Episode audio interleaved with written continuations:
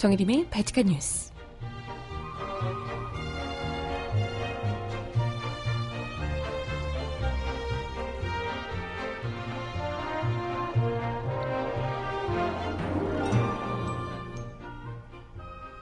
여러분 안녕하세요. 바치카 뉴스 정혜림입니다.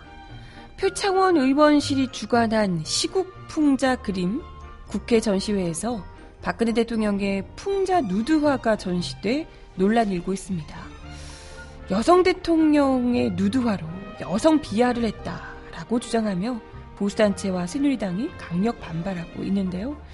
문제는 진보 진영 내에서도 어, 좀 심한 것 아니냐 이런 목소리 그래도 여성 비하를 하면 안 된다. 이런 이야기들이 나오고 있다는 건데요. 글쎄, 뭐, 불편할 수는 있겠지만, 과연 최고 권력자인 대통령에 대한 조롱을 단지 약자인 여성에 대한 비하라고 생각할 수 있는가? 이런 부분에 대해서도 의문이 지게 됩니다. 뭐, 더민주에서는 벌써부터 지레 겁먹고 표창원 의원을 윤리위에 회부하겠다고까지 하고 있는데요. 음악 듣고 와서 오늘 이야기 함께 나눠봅니다. 첫 곡 고훈정과 이준환의 데니보이 듣고 오겠습니다. 신청곡 있으신 분 주세요.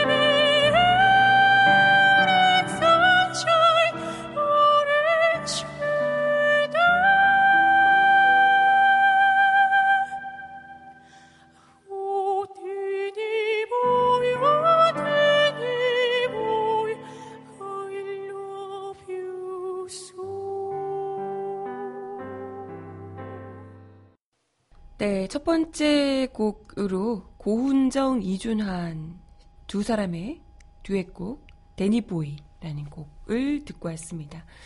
어, 신청곡은 잠시 후에 전해드리고요. 첫 번째 이야기를 좀 드려보겠습니다. 워낙 사실 지금 갑자기 어제부터 핫한 이야기, 이슈가 돼서요. 사실 더 중요한 정치권 뉴스들은 많지만 이게 어, 뭐 단지 뭐 보수 진영뿐만이 아니라 진보 진영에서도 이 문제가 감론을 박이 많은 듯해요.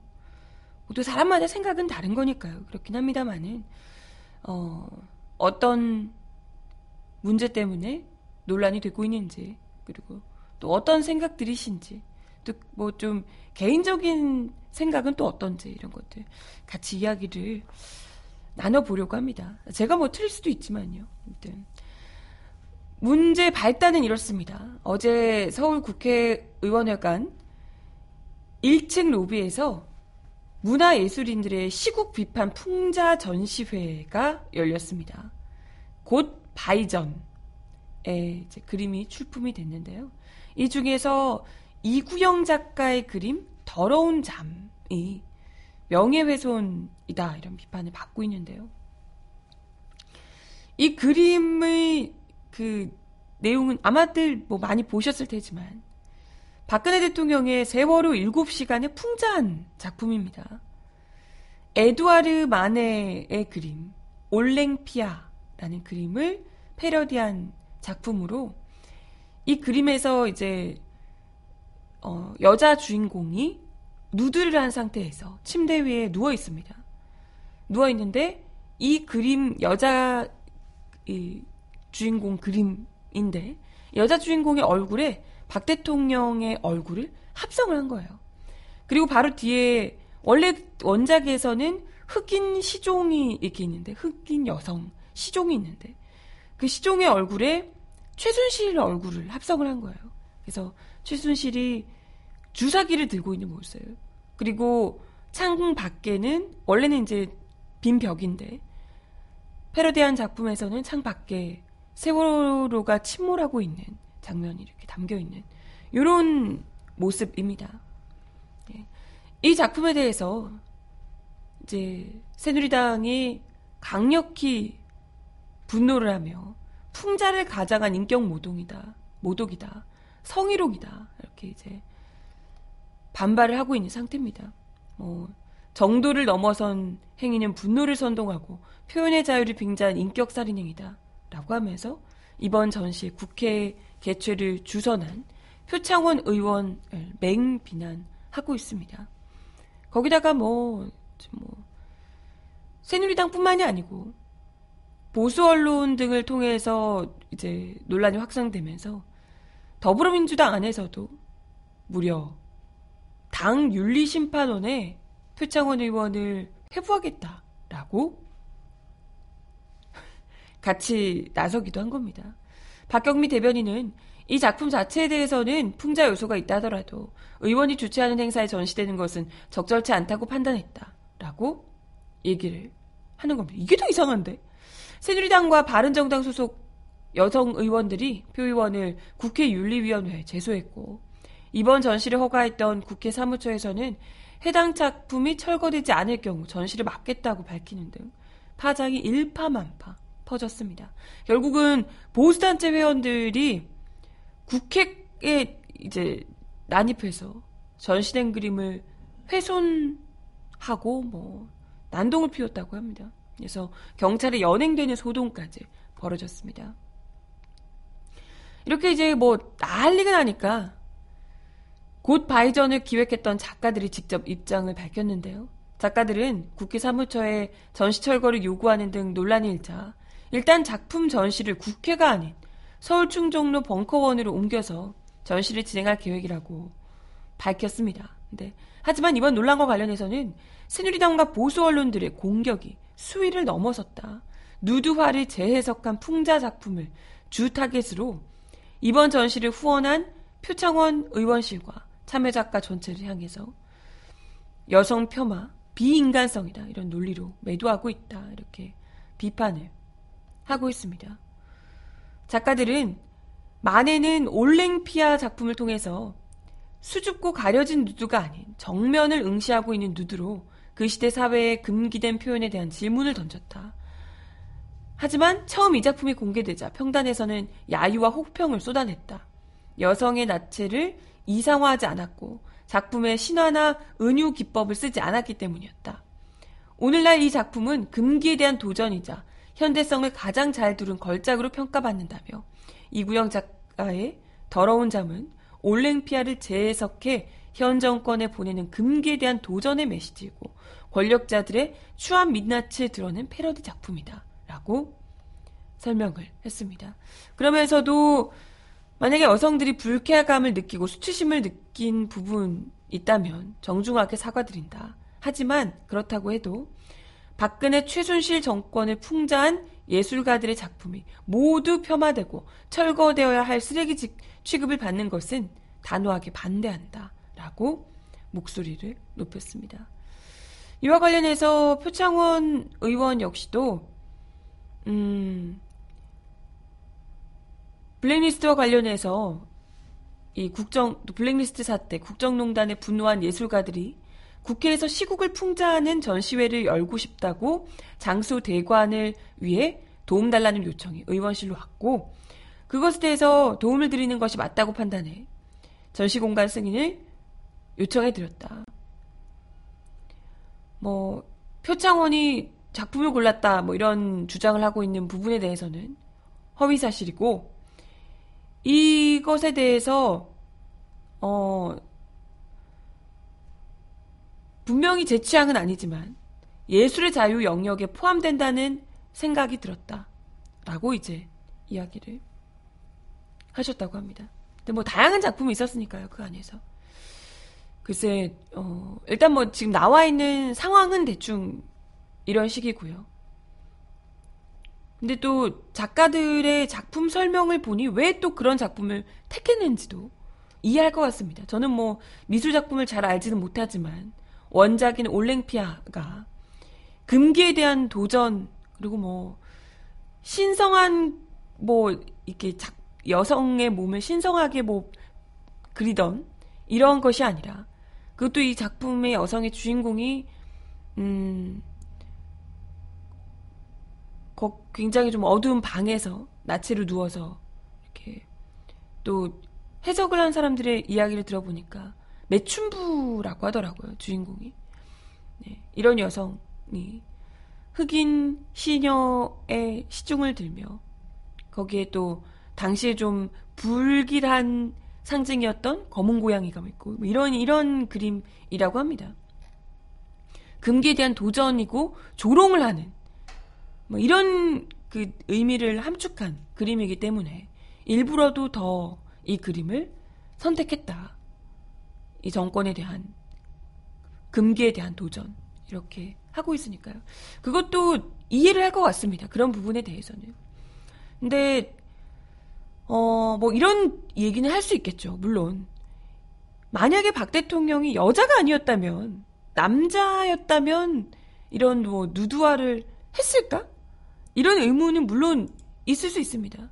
그, 그런 부분에 대해서는, 글쎄, 이때까지의 작품들이, 음, 남성 누드화라든지, 이런 것들이 있었던 적이, 저는 뭐 우리나라에서는 약간 뭐, 본 적은 별로 없어서 그런 부분에 대해서 여성 단체나 이런 분들이 좀, 어, 이건 여성 비하다? 뭐, 여성 비하다? 여성 을 좀 이렇게 하는 거다. 이렇게 여성 대통령이니까 그렇게 유독 더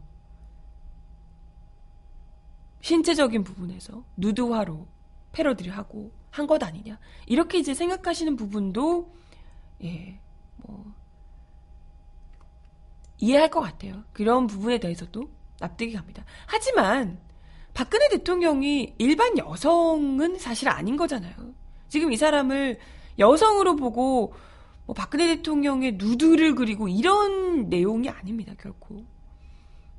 박근혜 대통령이 사실 우리나라는 좀 약간 조금 더 금기시되는 부분이 좀 지나치게 많은 듯한데 사실 얼마 전에 미국 대통령 선거 직전에도 트럼프와 힐러리 뭐 완전히 각축전을 벌이고 있을 때 두 사람 다 뭐 누드며 누드 작품이며 이런 것들이 온갖 패러디가 돼서 나왔습니다.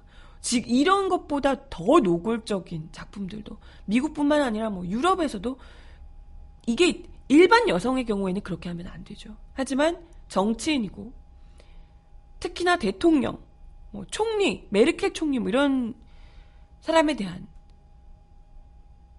풍자하는 작품 이런 것들은요 만평이나 이런 작품에서 굉장히 노골적으로 다루고 있는 부분들이 더 많아요. 왜냐하면 이 사람을 단지 여성성을 강조하기 위함이 아니라 이 사람을 비판하는 수단으로 쓰는 부분이 있는 거죠. 그런 부분은 저는 충분히 이해를 받아야 되는 것 아닌가라고 생각을 하고요. 뭐 그것도 이게 이제 단지 얼굴만 이렇게 붙인 거잖아요, 사실. 이 사람이 박근혜 대통령이 실제 뭐 누드화를 그렸다 이러면 좀 그건 보고 싶지는 않고 그렇지만. 그리고 더 웃긴 것은 사실 이렇게 극한 반발을 하고 있는 새누리당이 우리가 노무현 전 정부 때 얼마나 정말 노골적으로 연극의 형식을 빌었다고 하지만 노골적이고 거기 안에는 뭐 성적인 농담뿐만이 아니라 온갖 막말 비하를 담았던 환생경제라는 연극으로 자기들끼리 웃고 떠들며 그 안에서 박근혜 대통령도 굉장히 파한대소하며 즐거워하던 모습이 담겨있는 사진도 많이 나와 있죠. 그런 작품을 하며 맹 비난을 했던 이들이 박근혜 대통령이 단지 여성이기 때문에 뭐 대통령에 대해서 이거 인격, 인격 모독이니 이런 얘기를 한다는 것 자체가 본인들의 과오는 너무 잊고 있지 않나. 이거, 이거야말로 그, 내로남불이라고. 내가 하면 로맨스, 남이 하면 불륜. 이런 태도가 아닐까. 이런 생각이 들고. 그거에 비하면 이 풍자와는 굉장히 사실 고급스러운 수준 아닌가. 이런 생각이 들고요.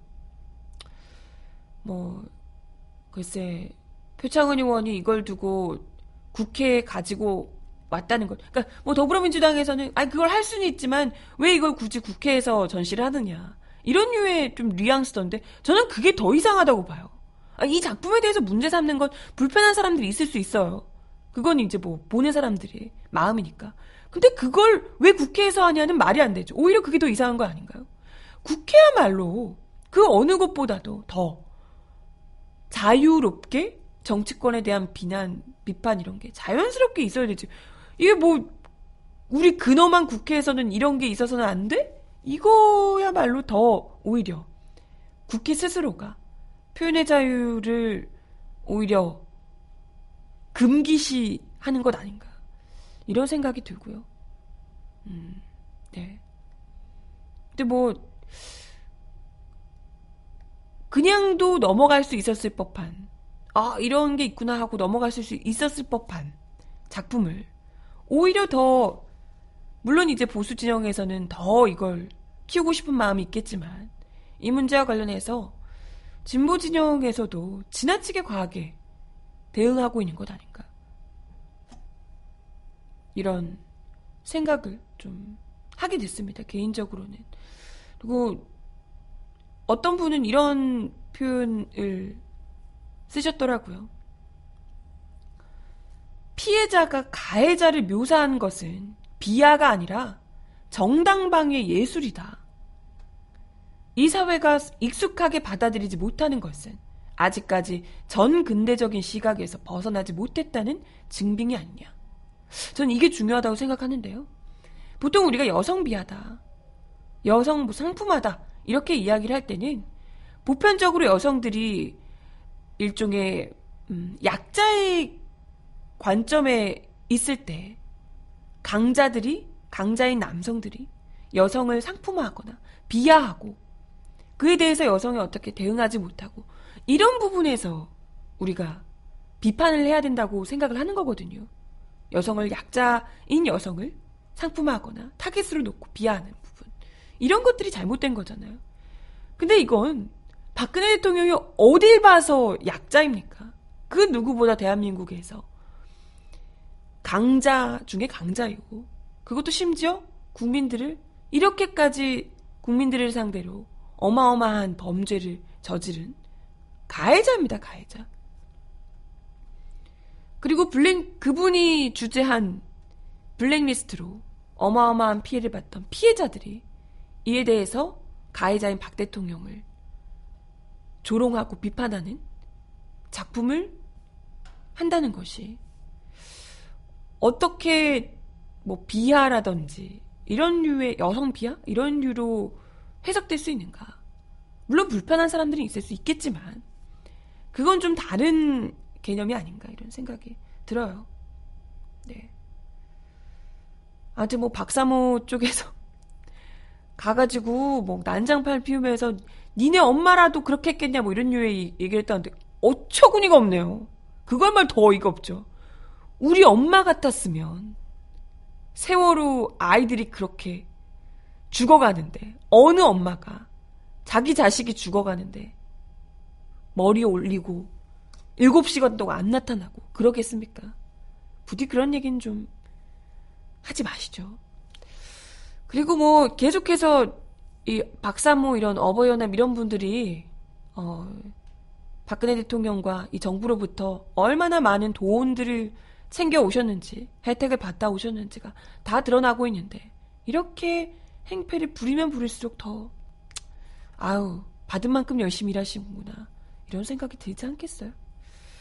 뭐 이분들이야 이분들인데 이것과 관련해서 뭐 더불어민주당에서 또 아유 참 나서가지고 당 윤리위에 회부하겠다 뭐 이런 이야기를 하는 것 자체가 너무 조중동 눈치를 보며 조금이라도 아, 논란되니까 그냥 표창원 의원을 희생양 삼아서 어떻게 해보겠다.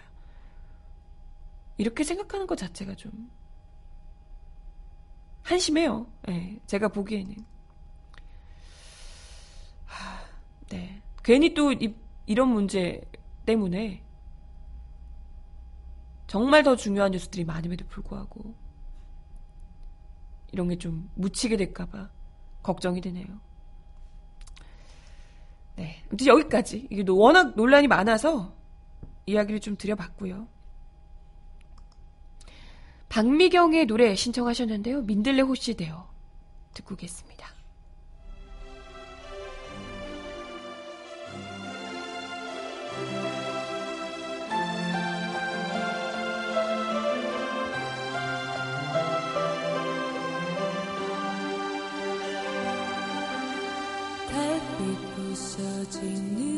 강둑에 홀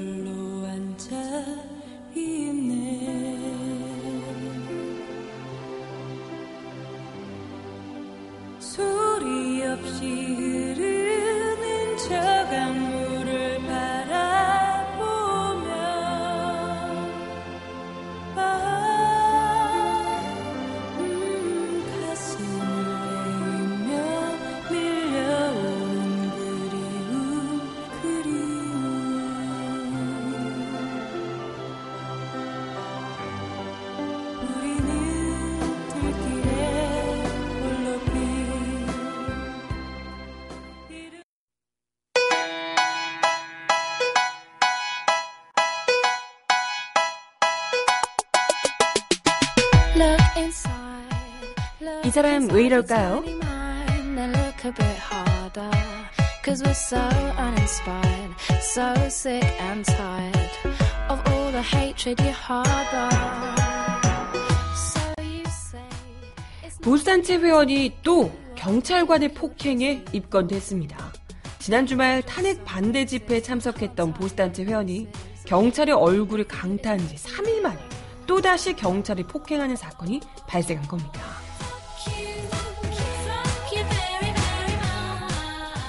어제 오후 아까 첫 번째 소식으로 전해드렸던 국회에서 박 대통령 풍자 작품 전시장에서 난동을 부렸던 이 보수단체 회원들이 폭력행위가 곳곳에서 무리를 일으키고 있다는 소식입니다. 어제 경찰에 따르면 태블릿 PC 조작 진상규명위원회 소속, 아, 이런 게 있어요? 박모 씨는 이날 오후 서울 목동 방송회관 1층에서 단체 회원 30여 명과 징계를 요구하는 농성 중 질서유지 담당 경찰관의 발로 찬 혐의를 받고 있습니다. 당시 박 씨는 박효종 방송통신심의위원장과 면담을 하러 이동하는 변희재 전 미디어워치 대표 등 5명을 뒤따라 가려고 했던 것으로 전해지고 있습니다. 박 씨는 다른 회원들과 함께 자신도 같이 가겠다며 경찰관의 통제를 무시한 채 행동하는 과정에서 이를 제지하는 경찰관이 폭행했습니다. 박 씨는 경찰관을 발로 한 차례 걷어찼다가 곰- 곧바로 연행이 됐습니다. 이들은 지난 17일부터 방송회관 1층을 로비 점검하고 로비를 점검하고 최순실 씨 태블릿 PC 조작을 주장하며 방송통신위원회 JTBC의 징계를 요구해왔습니다.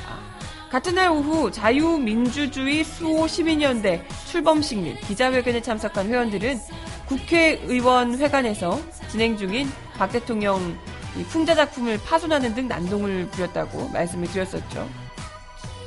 이분들은 이 작품을 집어 던지고 액자를 부수고 욕설을 퍼붓고 했다고요. 앞서 지난 주말인 21일에도 보수단체 맞불 집회에 참가한 50대 남성이 질서유지 경찰관을 폭행해서 경찰에 입건됐습니다. 아니 근데 이분 경찰들이 해산을 강제로 시도하는 것도 아닌데 왜 굳이 폭행을? 당시 이 폭행 당사자인 준모 씨는 이날 오후 2시 5분쯤 서울 중구 대한문 앞 차도에서 20살, 어, 이제 20살밖에 안 된 의경의 얼굴을 한 차례 가격해서 입건이 됐습니다. 당시 집회에는 빨갱이는 죽여도 돼 라고 적힌 피켓도 등장해 논란이 됐습니다. 보수단체 회원들의 이딴 폭행, 폭력 행위에 박근혜 즉각 퇴진 비상국민 행동 남정수 대변인은 최근 일련의 행태를 보면 박근혜 비호 세력의 권력이 적극적으로 개입한 정황이 확인되고 있다며 행태가 갈수록 과격해지고 선을 넘고 있는데 전적으로 청산하고 척결해야 할 대상이다라고 지적했습니다.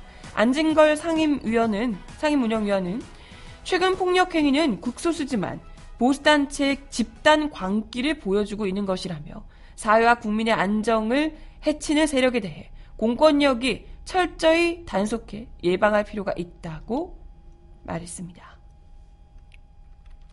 네. 이제 이분들이 이렇게 과격해지는 이유 자체가 그만큼 어, 불리한 상황에 놓여있기 때문이 아닐까 싶고요. 박 대통령이 이대로 탄핵이 되고 정권 교체가 되면 그야말로 이 밥줄이 끊기는 돈 주는 사람들이 끊기는 상황이 되기 때문에 아마도 굉장히 두려움에 떨고 있는 것 아닌가 이런 생각이 듭니다. 근데 아무리 그렇다 하더라도 폭행은 일단 다 범죄니까요. 이분들이 뭐 논리 없는 거야. 뭐 하루 이틀 일이 아니고. 네. 음악 하나 더 듣고 와서 이야기 이어가 보겠습니다. 볼빨간 사춘기의 심술 듣습니다. 노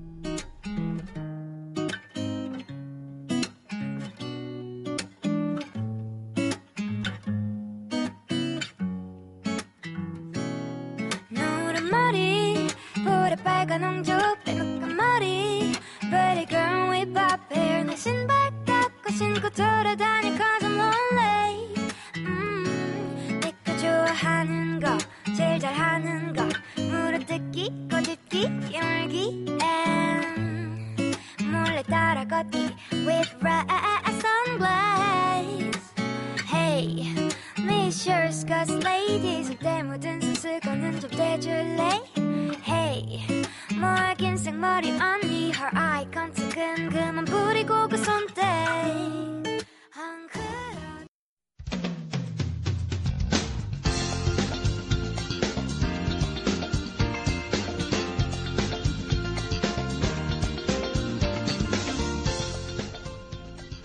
정은아의 바칙한 브리핑.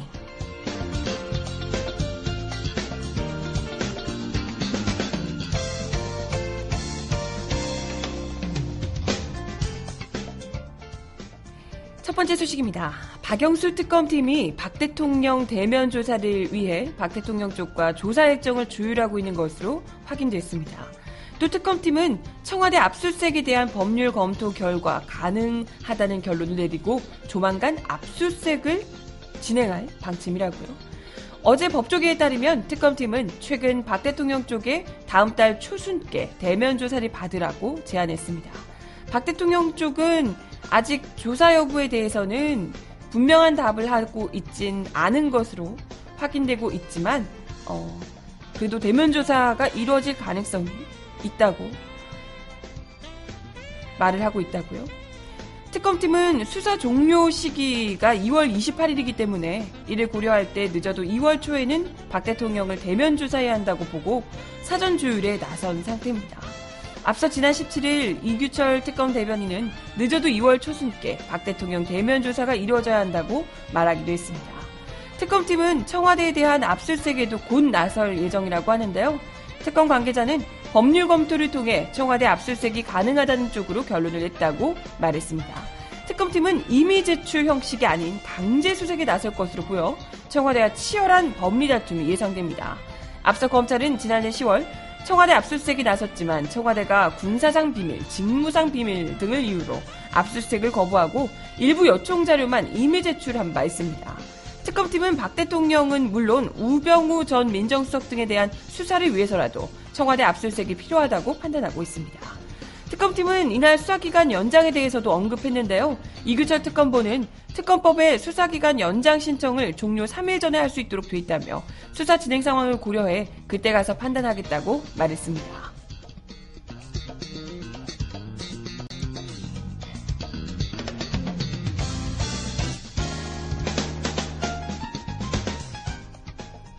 다음 소식입니다. 비선 실세 최순실 씨와 노승일 K스포츠 재단 부장이 JTBC의 태블릿 PC 보도가 나온 이후 통화했던 녹음 파일이 법정에서 공개되자 최순실 씨 측은 검찰의 함정 수사라는 억지 주장을 폈습니다. 검찰은 어제 서울중앙지법 형사합의 22부 심리로 열린 최 씨와 안종범 전 청와대 정책조정수석 비서관의 직권남용 및 강요 사건 재판에서 최 씨와 노 부장 사이에 통화 내역이 녹음된 17분 분량의 음성 파일을 공개했습니다. 아, 큰일 났네. 이거, 이거 말이죠. 이 통화가 녹음된 날짜는 최 씨의 귀국 직전인 지난해 10월 27일입니다. 녹음 파일에서는 최 씨가 그동안 태블릿 PC의 존재를 알지 못했다고 공개적으로 주장했던 것과 달리 이미 그 당시부터 해당 태블릿 PC의 존재와 태블릿 PC가 어디에 있었는지를 미리 알고 있었던 것으로 보이는 대목이 등장합니다. 파일에 따르면 최 씨는 태블릿을 사무실에 놔뒀잖아. 책상에 놔뒀다고 얘기한 것 같더라고. 말이 안 된다고 해야 되는데 이 XX 그러니까 고영태가 가져다 놓고 JTBC랑 짜서 하려고 다 잡아 넣으려고 하는 것 같아 라고 이야기를 합니다. 그러면서 노부장에게 정신 바짝 차리라고 얘기하고 노부장은 알겠다고 답합니다. 최 씨는 TV조선에서 보도된 의상실 CCTV 영상과 관련해서도 의상실 그건 누가 한 거야? 라고 묻자 노부장은 누가 했는지 모르겠다 라고 답합니다. 최 씨는 정신 바짝 차리고 이게 완전 조작품이고 걔네들이 완전 훔쳐가지고 이렇게 했던 걸로 저걸로 해서 그렇게 하지 않으면 다 죽어 다 죽어. 어? 이렇게 이제 지침을 내리는 듯하면서도 횡설수설하는 모습을 보이기도 했습니다. 이 밖에 출신은 K스포츠 재단 정영식 사무 총장 등 재단 관련자들이 검찰에 소환돼 진술한 상황에 대해서 우려하며 왜 이야기하는 거 못 막았냐, 어, 뭐 이렇게 하면서 고영태의 입막음을 주문하기도 했습니다. 이 같은 녹음 파일이 공개되자 최순실 씨 측은 검찰이 일종의 함정수사 차원에서 노 부장에게 녹음을 시켰다라고 주장하고 있습니다. 아니 함정수사라고 했다기에는 너무 본인이 술술 얘기를 잘 하시는 것 같은데 최측 변호인은 노 씨를 상대로 검사가 증인을 조사할 당시 목소리를 듣고 싶다며 최 씨의 통화를 녹음하도록 한 것 아니냐라고 물었습니다. 근데 아무리 그렇다 하더라도 최순실 씨가 의도적으로 이렇게 유도신문을 한 것이 아니고 본인이 그냥 이야기를 술술 하고 있는데 이걸 어떻게 함정 수사다 이런 이야기를 할 수 있겠습니까? 그죠? 말이 안 되는 거죠. 아무튼 뭐 최시직 변호인이 계속해서 이 증거 능력을 없도록 하기 위해서 사실은 검찰청에서 녹음한 거 아니냐 뭐 이렇게 뭐 괜히 계속해서 이야기를 하자 노 부장은 내가 그렇게 진실되지 않은 사람으로 보이냐라고 얘기하며 격앙된 모습을 보이기도 했다고요. 오산에서 오후 4시쯤 녹음한 것이다라고 이야기를 하기도 했습니다. 지금 뭐 어떻게든 이 증거 능력을 어, 없애게 하려고 검찰이 녹음시킨 것이다. 뭐 이렇게 검찰의 함정 수사다 주장을 펴고 있는데 어, 그렇게는 안 될 것 같아요. 오늘 아까 보니까 서울구치소에서 최순실 씨 특검에서 압송 중에 있다고 하는데요. 탈탈 털리지 않을까 기대를 해봅니다. 네. 음악 하나 더 듣고 와서 마지막 소식 전해드리면 될 것 같네요. 로꼬와 크러쉬가 부르는 남아있어 듣습니다.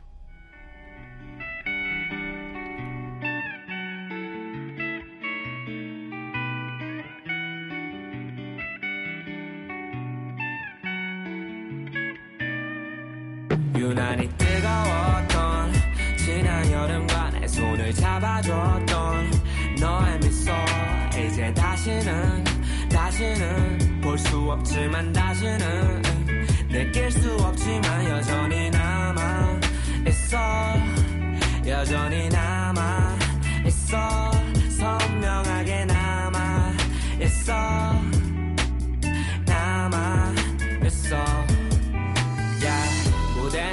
끝났고 난 누워서 밀리고 밀린 가사를 적어 창밖엔 비가 내리고 있지. 시원한 바람이 얼굴에 닿으면 올해 여름도 끝이 났다는 걸 차갑게 느낄 수 있지. 1년 한 달 하루 1분 1초에 모든 건 변해. 오늘도 어제가 될 거야. 근데 난 지금 부르는 이 노래가 너의 기억 속에 영원히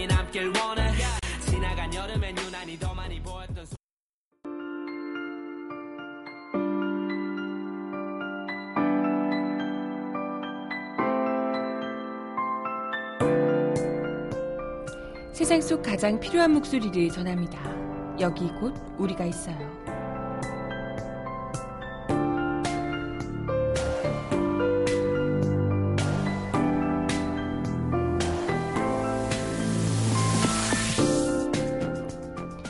택배 노동자들이 전 근대적인 근무 환경을 벗어나지 못하고 있다며 근로 조건 개선을 요구하고 있습니다.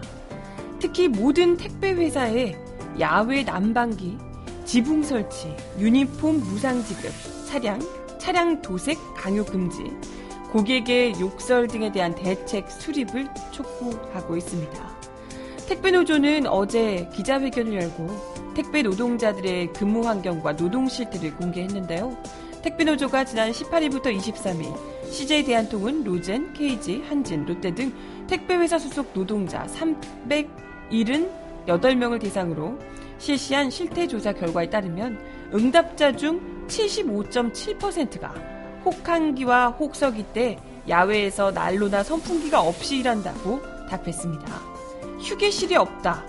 화장실에 휴지가 없다. 야외 터미널에 지붕이 없어서 비나 눈을 맞으면서 일한다는 노동자들도 다수였습니다.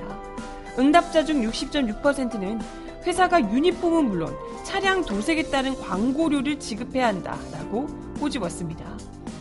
택배 노동자는 특수고용 노동자 신분으로 개인 사업자로 분류되는 탓에 회사가 로고가 생겨, 새겨진 동복 상의 등을 사비로 들여서 구입하고 있습니다.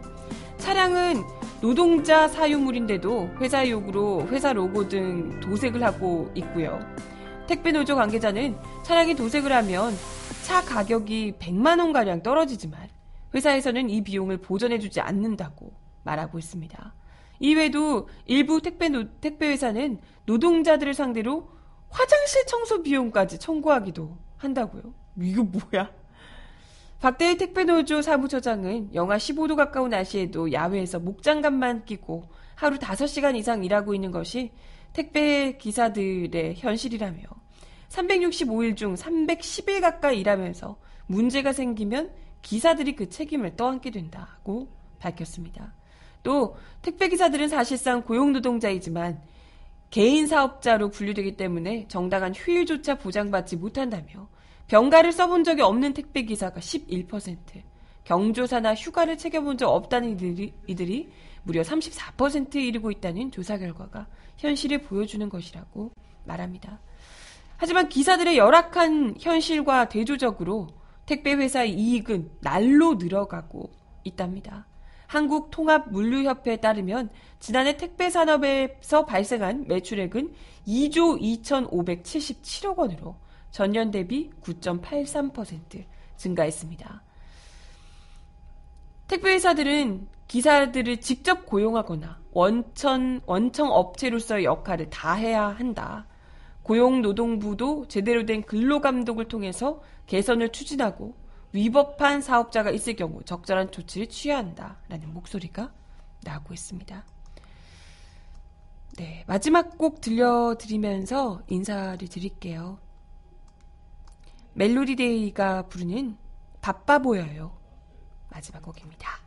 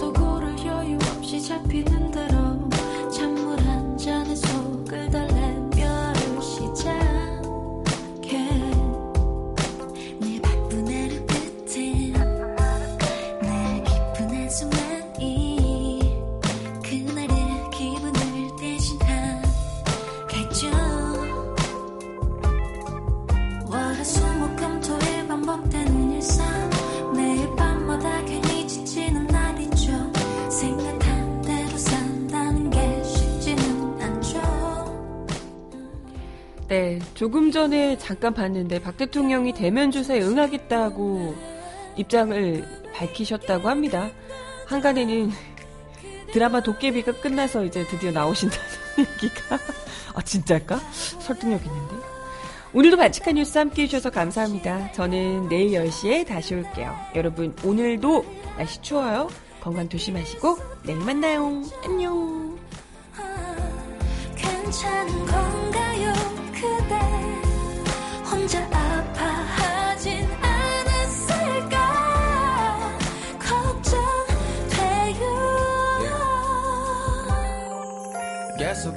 어느 것도 날 원하지 않는 삶이 온통 들떠있는 느낌이야. 눈치 없이 음악이 내 귀가에 날아와 붙어